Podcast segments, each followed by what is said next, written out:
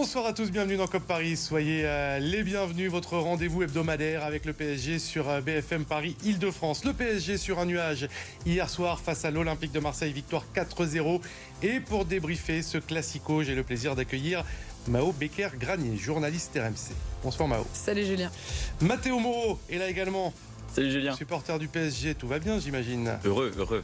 Et d'ici quelques secondes, un ancien joueur du PSG sera avec nous, monsieur Eric Rabé-Sandratana, pour décrypter la démonstration parisienne hier soir face à l'OM. Le show Hakimi, la révélation au Garté, des recrues offensives enfin libérées, l'animation euh, offensive justement, on en parlera. Peut-elle ou doit-elle évoluer? 4-4-2 ou 4-3-3, Dembélé ou Randall Colomwani euh, côté droit, des problèmes de riche en somme pour euh, Luis Enrique. On évoquera aussi le Ballon d'Or. Messi, Haaland ou Mbappé, c'est la question que l'on vous a posée sur le hashtag COP Paris à quelques semaines du verdict.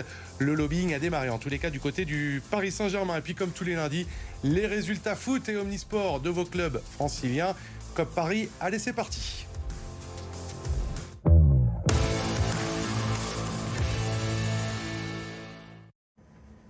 Allez, place à notre euh, invité spécial. Il est là, il a disputé 7 classicos sous les couleurs parisiennes. Ancien joueur du Paris Saint-Germain, désormais consultant pour Radio France. J'ai le plaisir et l'honneur d'accueillir monsieur Eric Rabé-Sandratana. Salut Eric. Salut Julien, salut à tous. On va rappeler, euh, Eric, désolé pour les un petit peu plus jeunes, les grandes lignes de ton CV formé à Nancy. Tu es arrivé au Paris Saint-Germain en 1997. 4 saisons avec le PSG, 135 matchs, 9 buts, un doublé Coupe de France, Coupe de la Ligue. Et je disais pas mal de classicos disputés face à l'OM. Eric, ton meilleur souvenir de classico, comme c'est le thème du soir? Euh, Certainement le, la victoire 2-1 au dernier moment, à, à, 10 minutes de la fin où euh, on a euh, on a vraiment, euh, je sais pas si ça a coupé. Non, non, non, non, tout est ah bon. D'accord. Donc je disais, ouais, le, le, le, le classico où Marco euh, Simone et, euh, et, Bruno Rodriguez marquent à la fin du match et on gagne au Parc des Princes 2-1 contre ce Marseille qui pensait avoir gagné à 10 minutes de la fin. C'était assez magique et surtout en, en termes d'ambiance et de et, d'explosion de joie sur les buts au Parc des Princes qui résonnent tellement bien que ça a été euh, incroyable. 4 mai 1999, très exactement, on s'en souvient. Absolument. Je m'en souviens. Celui d'hier soir. C'était une saison difficile. Hein, mais oui, oui, oui, face à l'OM de, Roland Courbis. Ouais, et puis ça, ça, nous a permis de finir la saison euh, plus tranquille, mais euh, c'était quand même, c'était quand même un, un, très très bon souvenir. Celui d'hier soir était pas mal également, le classico maîtrisé de bout en bout par le, par le PSG. On va revoir les images et cette euh, belle communion également. Alors entre les joueurs, supporters en fin de match, on en reparlera. Huitième minute, le chef-d'œuvre d'Ashraf Hakimi qui signe son deuxième but de la semaine après Dortmund, la 22e minute. Ensuite, peut-être le tournant du match, cette tête de Vitinha sur la, barre transversale. Un quart d'heure plus tard, Hakimi, encore lui, euh, trouve le poteau et permet à Colomwani, bien placé, d'inscrire son premier but avec le PSG. Mbappé euh, sorti sur blessure. Ramos est rentré, profite du très bon centre de Dembélé pour lui aussi ouvrir son compteur but. Et puis, 89e minute, le TGV Randall Colomwani qui laisse sur place tout pour aller servir sur un plateau. Gonzalo Ramos doublé de l'international portugais avec beaucoup de justesse et de sang-froid dans la finition. 4-0, match à sens unique. Ça faisait longtemps, les amis, Matteo, Mao, euh, que le PSG n'avait pas autant régalé, tout simplement. Ah bah là, c'est sûr qu'on est sur une semaine euh, joyeuse, très heureuse, et c'était vraiment et aussi le niveau de foot hein, sur ces deux derniers matchs était vraiment agréable. Voilà, après toujours avec la méfiance des supporters parisiens, de, on, faut que ça dure. Mathéo. Faut que ça dure, évidemment, mais euh, quel plaisir de voir du football au Parc des Princes. Euh, ça fait deux ans, avec petite parenthèse sur le début de saison dernier, mais malgré tout euh, bien trop court. Deux ans qu'on voit pas vraiment du football. Je disais l'an dernier que le Paris Saint-Germain était malade, ensuite en soins palliatifs. J'ai bien cru qu'il allait y passer cet été. Et au final, il, il revit avec Luis Enrique qui vient en, médecin, en gourou. Et le, Paris Saint-Germain, je crois, a, une, belle année à, venir.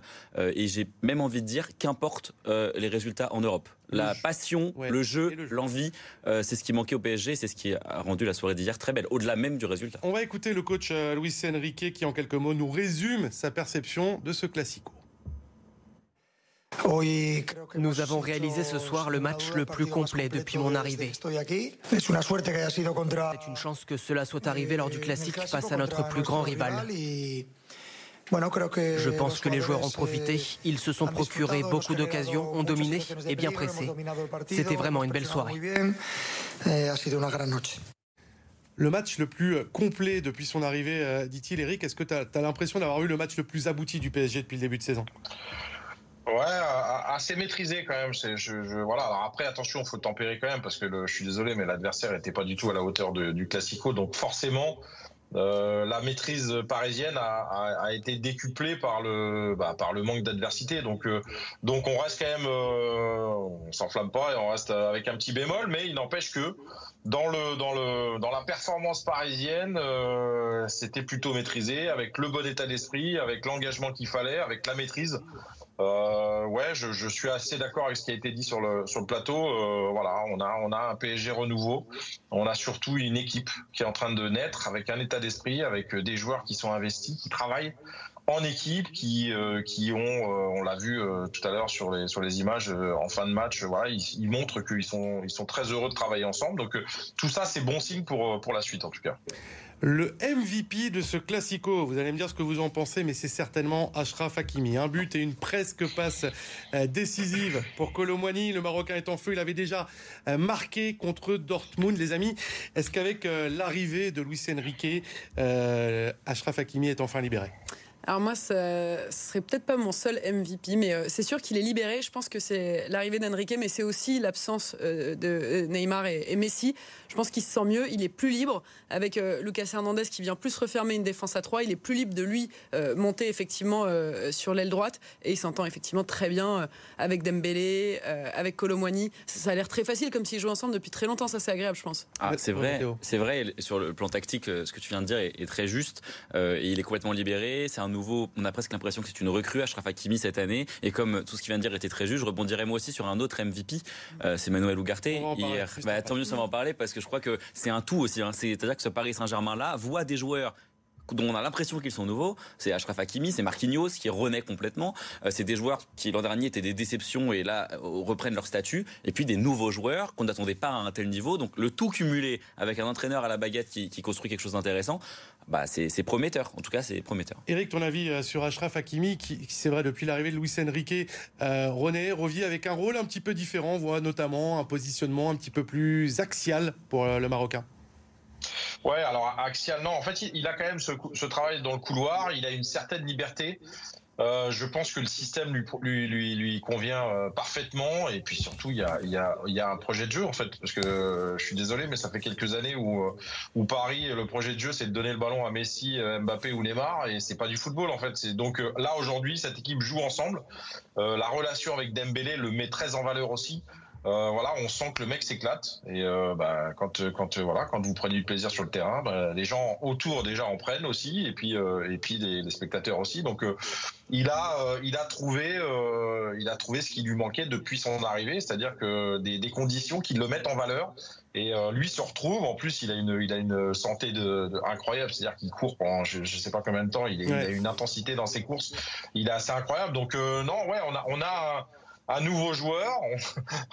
On, le disait hier pendant le match, mais on dit mais qu'est-ce qu'il a fait pendant deux ans? Mais en fait, tout simplement, euh, non, mais parce que parce que les, saisons précédentes, euh, on se rappelle quand même que Di Maria voulait pas trop lui donner le ballon, que Messi c'était pas terrible non plus sur la première année. La deuxième année, c'était un peu mieux, mais mais il était quand même, euh, il était quand même gêné par la présence de bah, des trois devant et ça, ça lui laissait pas trop de place pour s'exprimer. Aujourd'hui, euh, voilà, il, il, il, prend de l'ampleur, il, est, il est, il est très très fort, surtout parce qu'en plus il est décisif, il marque des buts, il est, il est capable de centrer, il est voilà, il, est assez important pour le, pour le, en tout cas pour le l'air euh, Enrique, il est très important.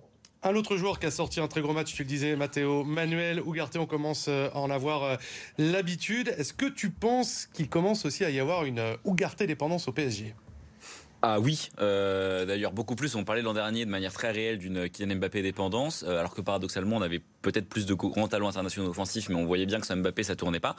Hier on a eu un début de réponse de quoi l'absence de Kylian Mbappé peut être un peu comblée. celle de Manu Ugarte, je ne pense pas. voilà, c'est un joueur qui est un 6 qui nous manquait depuis Thiago Motta et, toute proportion gardée. Hein. depuis Thiago Motta, on n'avait pas vu un mec aussi serein dans la défense. Et hier, c'était une machine à laver. On lui donne le ballon, il le ressort propre. Quand personne savait vraiment quoi faire du ballon, on l'a donné à Ugarte. Il en récupère 50 par match sans faire faute, c'est absolument exceptionnel. et ça s'est vu contre Nice. D'ailleurs, je me base sur des faits. C'est aussi ton, sentiment. Il y a aussi un PSG avec et sans Manuel Ugarte? 10 ballons en moyenne récupérés par match. C'est pas 50, mais c'est déjà euh, énorme. En plus, le mec est humble. Euh, il fait le travail de l'ombre, il l'assume. C'est le genre de profil qu'on adore au PSG et qui, je pense, sont indispensables avec à côté des égaux comme, comme Mbappé. Donc, euh, non, c'est un régal. Après, de dépendance, voilà, on aura besoin de lui en Ligue des Champions, ça c'est sûr. Après, euh, j'ai confiance. Euh, voilà, euh, au début de l'année, je me souviens sur ce plateau avoir dit, fait des éloges de Vitinha. c'est pas le même registre exactement, mais en tout cas qui avait apporté vraiment du renouveau mm. au milieu. Après, il s'est un peu effacé. Il revient mieux. Mais voilà, Ougarté, on attend aussi que ça dure. Et, mais je Eric, je vais juste prendre l'avis d'Eric avant la pub. j'ai entendu Mathéo parler de, Thiago Motta. Les propos également de Javier Pastore hier sur RMC, il me rappelle un petit peu Thiago Motta. Est-ce qu'on a trouvé le remplaçant dans un autre style de Thiago Motta? Ouais, j'ai, alors je, moi je suis un fan absolu de, de Thiago Motta et, euh, et je, je, je, sais l'importance qu'il a eu et tout le monde sait l'importance qu'il a eu. Mais dans la récupération de balles, Ugarte est bien plus fort que Thiago Motta parce que Thiago Motta était aussi un, un, joueur qui organisait le jeu et qui, et qui était aidé aussi par Matuidi et par Verratti. Mais là, un Ugarte, euh, j'ai presque envie de te dire qu'il est capable de faire le boulot tout seul. C'est ça qui est assez incroyable. Il a, il a une, une, une, présence incroyable au milieu de terrain. Il est dans l'agressivité. Il récupère un, nombre incalculable de ballons. Il était bien plus que 10 hein. là hier. Je peux te dire qu'il était euh, entre 15 et 20, c'est sûr. Mais euh, voilà, c'est l'homme providentiel. On l'a attendu tellement longtemps parce qu'on a, pleuré tellement longtemps Thiago Motta qu'on s'est dit on va jamais trouver un, un, mec qui remplace. Et puis bah, lui arrive. Euh, il prend l'ampleur aussi de, bah, du, club et de cette responsabilité qu'il a. Donc euh, voilà, on va, on va, je pense, euh, voir encore beaucoup d'autres matchs comme ça. Allez les amis, petite coupure pub, on va se retrouver dans quelques instants pour la suite de COP Paris. On parlera de l'animation offensive. À tout de suite.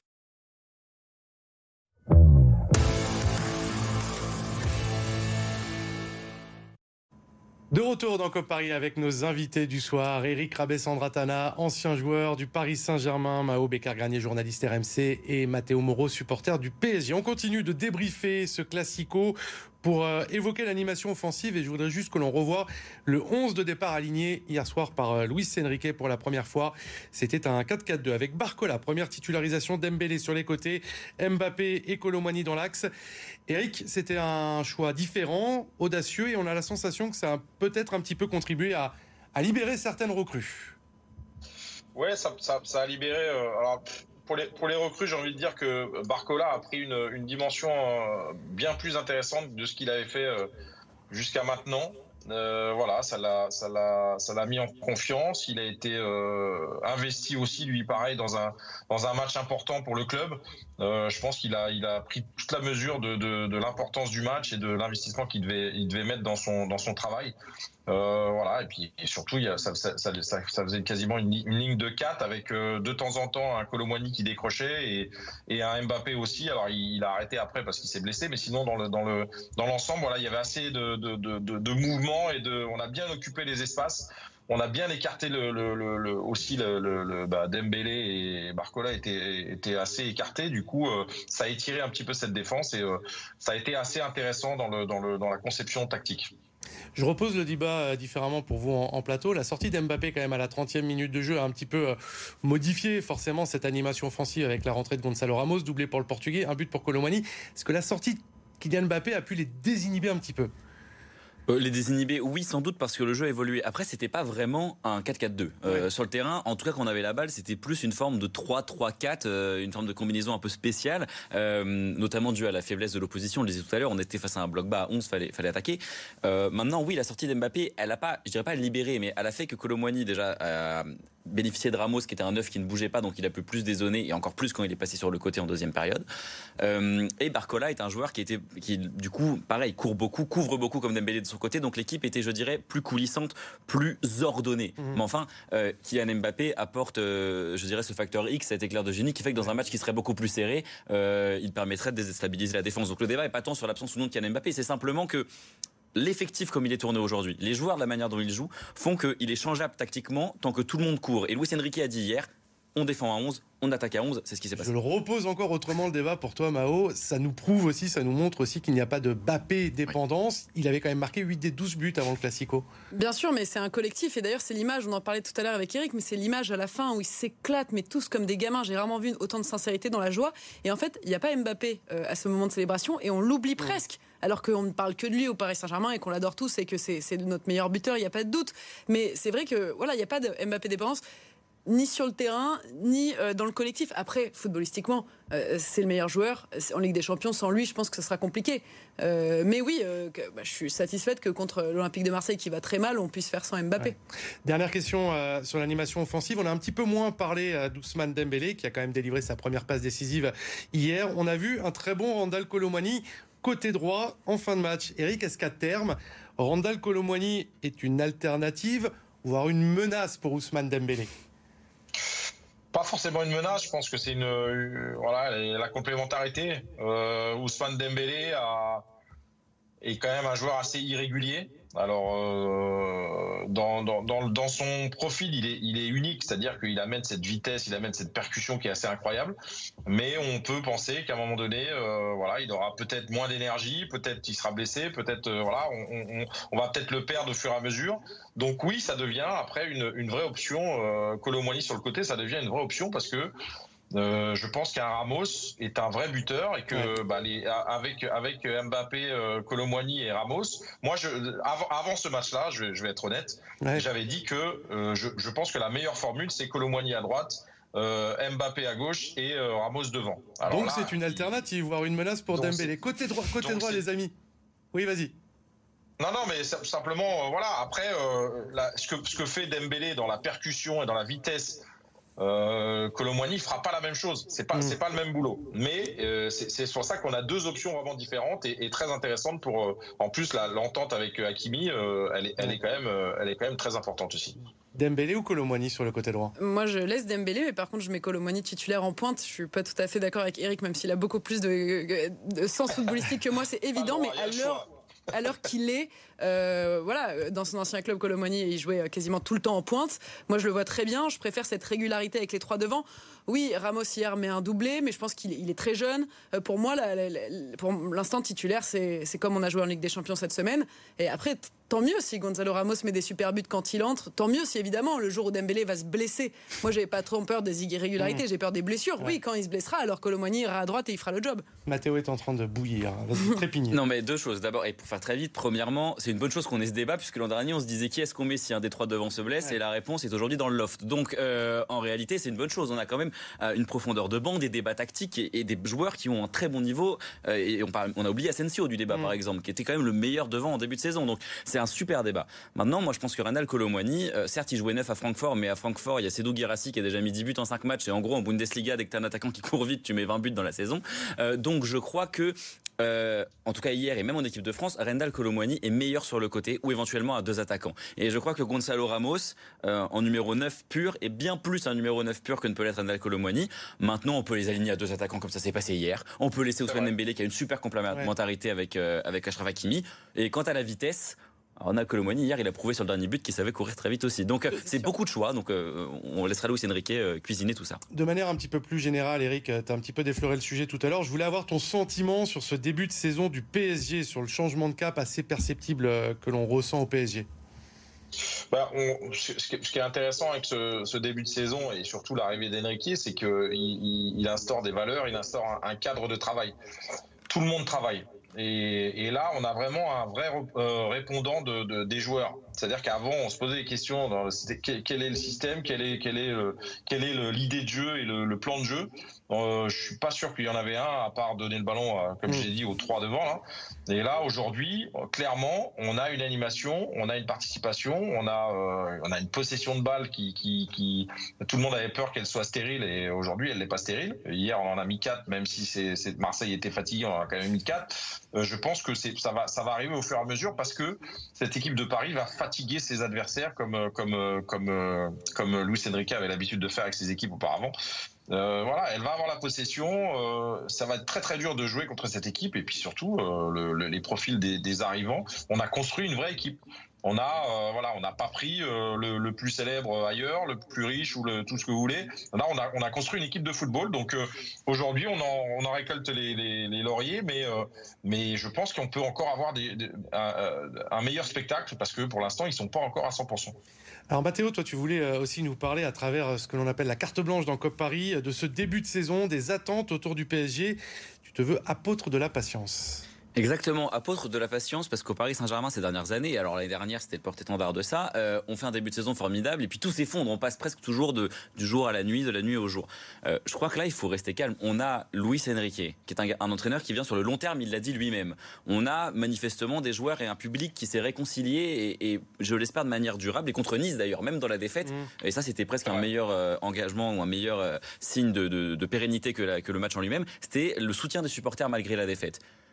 Je dis simplement, soyons patients. L'effectif a en moyenne 22 ans de moyenne d'âge, 23 ans. Ils sont tous jeunes, ils sont tous partis pour rester, sauf peut-être Kylian Mbappé.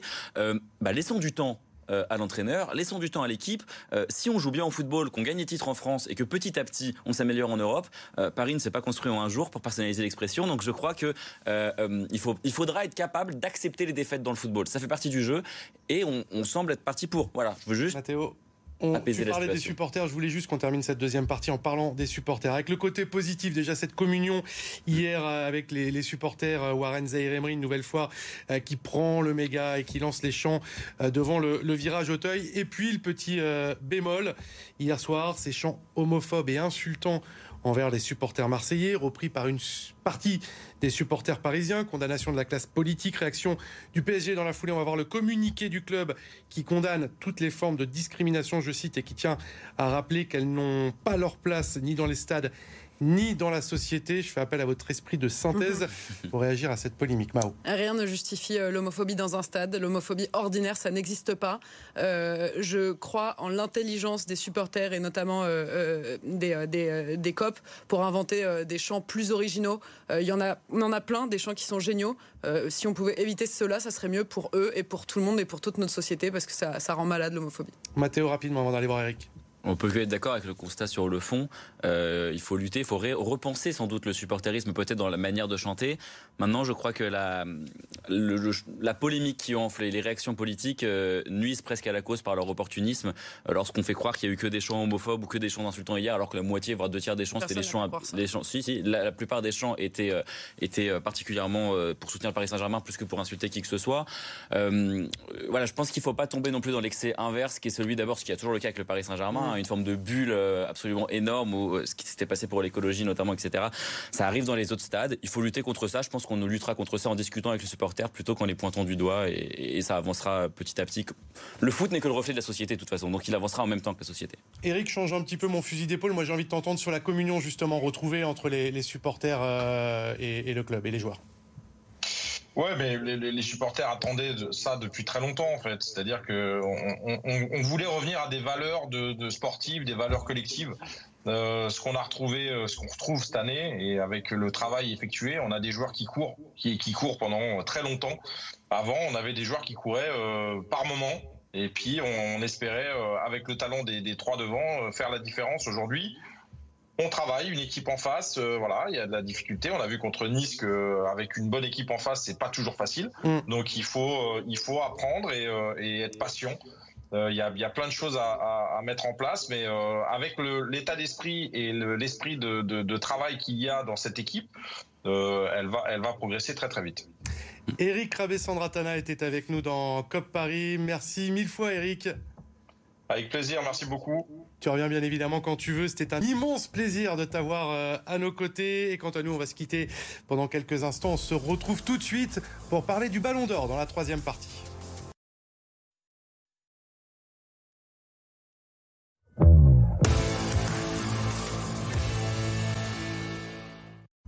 La dernière partie de Cop Paris, Eric Rabessandra nous a quittés, mais je suis toujours très très bien entouré avec Mao Becker-Granier, journaliste RMC et Matteo Moreau, supporter du PSG. Les amis, le compte à rebours a démarré dans un tout petit peu plus d'un mois. On saura qui va succéder à Karim Benzema au palmarès du Ballon d'Or. Et cela nous intéresse tout particulièrement puisque l'un des favoris est un joueur du PSG, bien évidemment. Kylian Mbappé. Là où l'on voit que ça se rapproche, c'est que le PSG a, entamé pardon, une petite campagne de lobbying en faveur de son joueur. Écoutez, Ashraf Hakimi et Luis Enrique. Je pense que pour moi, qu'est-ce qu'il a fait cette dernière année, pour moi, il mérite de, gagner Ballon d'Or. C'est un grand joueur et j'espère qu'il peut aussi gagner cette année. Pour moi, il ne fait aucun doute que Kylian est aujourd'hui le meilleur joueur au monde. Et c'est un plaisir d'avoir un leader de ce calibre au PSG. Le président Nasser Al-Khelaifi en a remis une petite couche en indiquant que Kylian Mbappé était le meilleur joueur du monde et qu'il méritait le ballon d'or. Je veux juste parler déjà de la communication. C'est de bonne guerre. Il disait pas ça en juillet, hein, Nasser. il, est, de bien meilleure humeur. très vite son fusil d'épaule. Non, mais oui, c'est de bonne guerre, c'est classique. Il défend son petit bijou. Euh, euh, même dans la manière dont Hakim il dit, alors que c'est son meilleur copain, il a pas l'air si convaincu. Enfin, en fait, on sait que c'est du, politique, c'est de la langue de bois. Euh, ils, font ils sont obligés de dire ça de toute façon, mais ils savent qu'il l'aura pas. Mathéo. Oui, je pense que Kylian Mbappé n'est pas candidat au Ballon d'Or cette année. Alors, est-ce que ça veut Ah, il est candidat. Oui, il est candidat, mais en tout cas, il ne l'est. Alors ça, c'est sûr. Mais euh, par contre, je pense que c'est sans doute dans le débat du meilleur joueur du monde actuel. Oui, là, on peut mm. avoir un vrai débat sur le niveau personnel du joueur, etc. Malheureusement, le Ballon d'Or, ce n'est pas que le niveau personnel. Et à ce niveau-là, il a malheureusement à deux pénalty près. Je pourrais vous dire d'ailleurs qu'il serait favori, mais il ne l'est pas à l'heure actuelle. On va, on, en vient à l'essentiel. Quel est le favori selon vous du Ballon d'Or? Il y a 30, 30 euh, nommés dans une shortlist. Ah, c'est évidemment Messi. Euh, c'est l'année de la consécration de sa Coupe du Monde et aussi de, son départ euh, euh, en Arabie Saoudite. Donc euh, c'est presque aussi pour l'ensemble de sa carrière. Alors après, moi je trouve qu'il en avait eu assez vu la saison qu'il nous a fait passer au, PSG. Je suis pas fan de ce Ballon d'Or, mais je vois pas comment ça pourrait être autrement. mais c'est vrai que de toute façon, même si c'était pas Messi, ça serait pas Kylian. Oui, voilà. Un autre qui vous vient à l'esprit? bah, Ce serait évidemment Erling Haaland pour sa saison, qui lui, pour le coup, va souffrir de l'effet Coupe du Monde parce que s'il ne l'a pas, et certains disent des deux côtés, c'est un vol s'il l'a, c'est un vol s'il l'a pas, machin. Non, je pense que ça se débat réellement entre les deux. Mhm. Et c'est justement pour qu'un joueur soit en concurrence directe avec Léo Messi qui gagne la Coupe du Monde pour être Ballon d'Or, ça veut quand même dire qu'il a fait une sacrée saison en club. Donc on ne peut que rendre ça à Erling Haaland, qui méritera sans doute sa deuxième ou sa première place d'ailleurs, quelle qu'elle soit.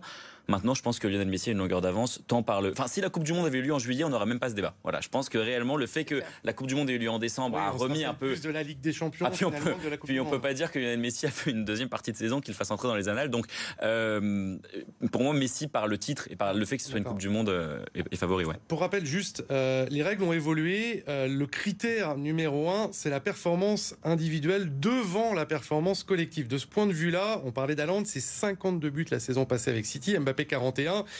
Ils sont devant Messi de, ce point de vue-là, sur la performance individuelle.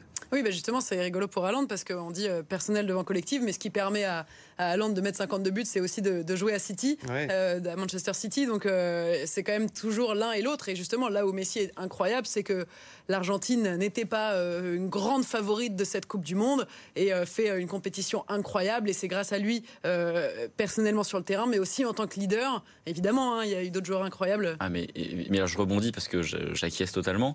Erling Haaland, ce qui peut-être l'aurait mis encore plus favori ça aurait été d'inscrire un doublé en finale de Ligue des Champions. Ça aurait été. Il n'a ni marqué en demi-finale ni en finale. Et il n'a pas fait non plus un community shield exceptionnel. Enfin, je ne remets pas en cause parce que c'est évidemment ces buts avant qui font que City peut peut-être aller aussi loin et, gagner la première ligue. Maintenant, Lionel Messi, alors certes, c'est pas beaucoup de matchs la Coupe du Monde, mais enfin, comme tu l'as très bien dit, euh, l'Argentine sans Lionel Messi, elle passe peut-être même pas les poules. Il hein. faut se rappeler de l'état de l'Argentine après le match contre l'Arabie Saoudite. Et ça me brise le cœur et en tant que supporter parisien et en tant que français. Mais... en finale avec Et par contre, on parlait de Mbappé, je conclue là-dessus. Si Mbappé on gagne la finale au tir au but, aujourd'hui, je vous dirais qu'il serait favori pour le ballon d'or. Parce que je suis cohérent. Si, Messi il est d'un côté, Mbappé l'aurait été de l'autre. Mais là, il peut ni concourir sur le schéma international, ni en club. D'ailleurs, j'ai dit euh, en Arabie Saoudite, mais aux États-Unis euh, pour euh, Messi. Et bon, mm. ça, ne compte plus du coup dans le Ballon d'Or, mais même depuis qu'il est arrivé aux États-unis, tout se passe bien pour lui. voilà, c'est aussi important je, contre-pied, peut-être le dernier, euh, la Coupe du Monde qui est pas forcément décisive. Si on reprend le palmarès, on se rappelle de 2018, euh, c'est Modric qui remporte le Ballon d'Or. Ce n'est pas un Français. En 2010, c'est Léo Messi, alors que c'est l'Espagne de Iniesta, buteur en finale, Xavi qui remporte. Il y a un point commun. Il y a un point commun dans ces deux ballons d'or. Au-delà du fait des règles qu'on pas censé, de changer, c'est qu'en 2018, les votes justement des Français se sont tous dissipés entre Raphaël Varane, Antoine Griezmann, Kylian Mbappé. Euh, L'Argentine, je vois pas trop à qui d'autre on pourrait le donner si ce n'est Emiliano Martinez et Dieu merci, il ne l'aura pas. Et euh, ensuite, euh, en 2010 euh, c'était d'autres règles et c'est peut-être le cas où c'est un peu plus choquant. Et encore, même l'Espagne de 2010 n'était pas connue pour avoir une individualité au-dessus du lot. Là où en Argentine 2022, excusez-moi, mais bon. Et si je me trompe pas, c'est aussi qu'en 2018, Modric remporte également la Ligue, des, Champions. Exactement. C'est ça, finaliste de Coupe du Monde, vainqueur de la Ligue des Champions. Euh, si je vous écoute, Mbappé, euh, aucune chance pour le, Ballon d'Or. L'année prochaine. Peut-être le podium, peut-être l'année prochaine. Mais si, juste que je comprenne, c'est le choix du cœur ou de la raison? De la raison aujourd'hui. Après, euh, du cœur pour l'ensemble de sa carrière, ça a été le plus grand joueur du monde. un peu ça, ça va être un ballon d'or hommage de sa carrière non, le dernier. Non, moi je pense pas. Moi je pense pas. S'il a bien eu un ballon d'or hommage à sa carrière, c'est peut-être celui de euh, c'est 2019 ou 2021 qui prend la Copa, enfin le ballon, un des ballons d'or qui prend parce que juste il gagne la Copa América. Là à l'époque, ça me paraissait euh, c'est beaucoup plus surprenant parce qu'en club, il avait pas fait beaucoup de choses. Il y avait vraiment un, une prime, comme il y a eu pour Cristiano Ronaldo, une prime au grand nom. Mm. Euh, là, cette année, je suis désolé, enfin, j'aurais dit pareil si c'était Cristiano Ronaldo avec le Portugal ou Kylian Mbappé avec la France. Quand on fait gagner un titre mondial à son pays en année de Coupe du Monde en surdominant autant, mais comme l'a fait Kylian Mbappé avec la France, et Messi a fait pareil avec l'Argentine, on ne peut que être favori au Ballon d'Or, vraiment. Léo Messi, grand favori, on est d'accord. On va juste parler un petit peu de sa communication pour terminer avec cette énième sortie euh, de la Pulga sur le PSG. Interview donnée il y a quelques jours à un média argentin où il reparle d'ailleurs de la Coupe du Monde et de son passage au PSG. Cela ne s'est pas passé comme je l'espérais, mais je dis toujours que les choses arrivent pour une bonne raison. Même si je n'étais pas bien, je suis devenu champion du monde là-bas. Je suis le seul joueur parmi les 25 champions du monde à ne pas avoir eu de reconnaissance. Après, c'est compréhensible, je jouais dans le pays contre lequel nous avons gagné la finale, et c'est de notre faute s'ils n'ont pas de nouveau été sacrés champions du monde. Vous comprenez euh, cette sortie de Léo Messi, cette volonté de régler ses comptes Ce qu'il dit, c'est factuellement euh, faux, puisque quand il est revenu au Paris Saint-Germain, il, euh, il, y a eu une haie d'honneur, il a mmh. été acclamé. À l'entraînement.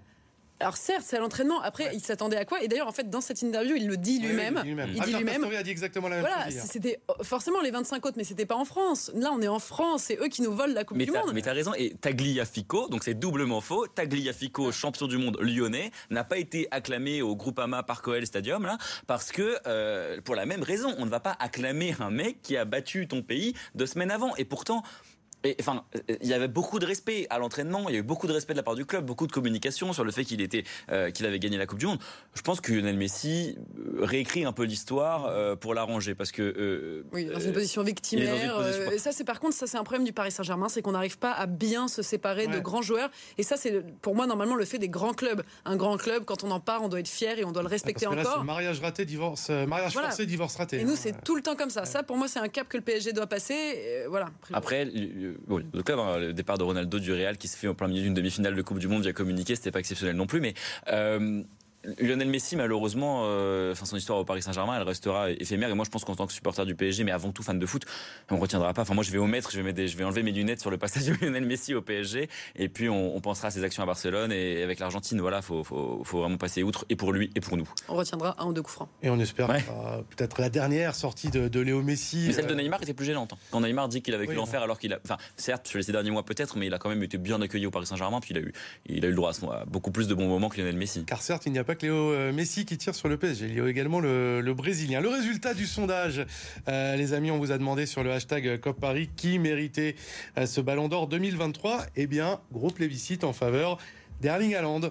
Intéressant. Ouais, plus de 50% des votes pour le, le Norvège. J'ai l'impression que les gens n'ont pas voulu voter euh, ni pour le cœur ni pour la raison. Ils ont choisi la, la troisième le buteur, le, le 52 euh, buts. Non, mais tu sous-estimes aussi qu'il y a beaucoup de gens, notamment sur les réseaux sociaux, euh, et ça c'est un peu regrettable de notre société, qui font preuve de beaucoup de joueurisme et qui soit adorent Lionel Messi, donc vous le soutenez dans quelque ouais, soit la raison, ou à l'inverse le détestent. Et souvent, on va aller voter pour celui qui bat celui qu'on n'aime pas, donc d'où le vote de, de Darling Haaland. Mais le calendrier du PSG pour terminer. Prochain match euh, samedi à 17h. Ce sera un déplacement à Clermont chez la Lanterne Rouge qui n'a pas gagné un seul match depuis le début qui a une grue sur son terrain. Deuxième journée de Ligue des Champions ensuite avec euh, le déplacement à Saint James Park. On en parlera lundi prochain pour affronter Newcastle. Et puis Rennes, troisième déplacement de suite juste avant la trêve internationale. Mais comme il n'y a pas que le PSG dans la vie, vous le savez, on termine avec les résultats de vos clubs euh, franciliens, foot et omnisport. Deuxième victoire en deux matchs de Ligue des Champions pour le PSG Handball. Face à Zagreb, les Parisiens ont eu affaire à des Croates tenaces. À 7 minutes de la fin, il n'y avait que deux points d'écart. Le pivot polonais Kamil Siprak et le demi-centre néerlandais Luxtens ont été les plus efficaces, avec 8 et 7 buts chacun. Victoire 35 à 31. Mercredi, les Parisiens se déplaceront à Kiel sans Pologne. En basket, les deux équipes franciliennes ont été loin de vivre les mêmes scénarios ce week-end. Deuxième victoire en deux matchs pour le Paris Basket d'abord qui se déplaçait à Saint-Quentin. Dans le siège du meneur américain TJ Shorts, brillant avec 19 points, les Parisiens se sont imposés 80 à 65. À l'inverse des Mets, la vie sans Wemby est plus compliquée pour Boulogne-le-Valois, qui a subi la loi de Bourg-en-Bresse samedi soir. Une défaite 94 à 73, où les Metropolitans n'ont jamais été en mesure d'embêter réellement la Gielbourg, malgré les 26 points de Grande Cherfield. La révolte décelée contre Amiens n'aura finalement pas duré. Sur la pelouse d'Ajaccio, le Paris FC a concédé une cinquième défaite déjà cette saison. À la 56e minute, le milieu corse Jabol Folcarelli débloque de la tête une rencontre jusque-là fermée. Le match s'emballe, Pierre-Yves Hamel égalise dans la foulée, mais les Parisiens craquent une nouvelle fois quelques instants plus tard sur cette frappe du Marocain Yacine Bamou. Le Paris FC s'incline 2 buts à 1 et chute à la 16e place de Ligue 2. Un sujet signé Arthur Jean et vous l'entendez comme Paris, c'est déjà fini. Je remercie encore une fois Eric Rabessandra Tana qui était avec nous pour les deux premières parties. Merci également à vous, Mao et Mathéo. Merci, c'est toujours super, surtout dans ce contexte. Très très vite, les amis. Je remercie également Jordan Le Sueur qui était à l'édition. On se retrouve euh, lundi prochain dans Cop Paris. On parlera beaucoup de Newcastle. Très bonne semaine à tous.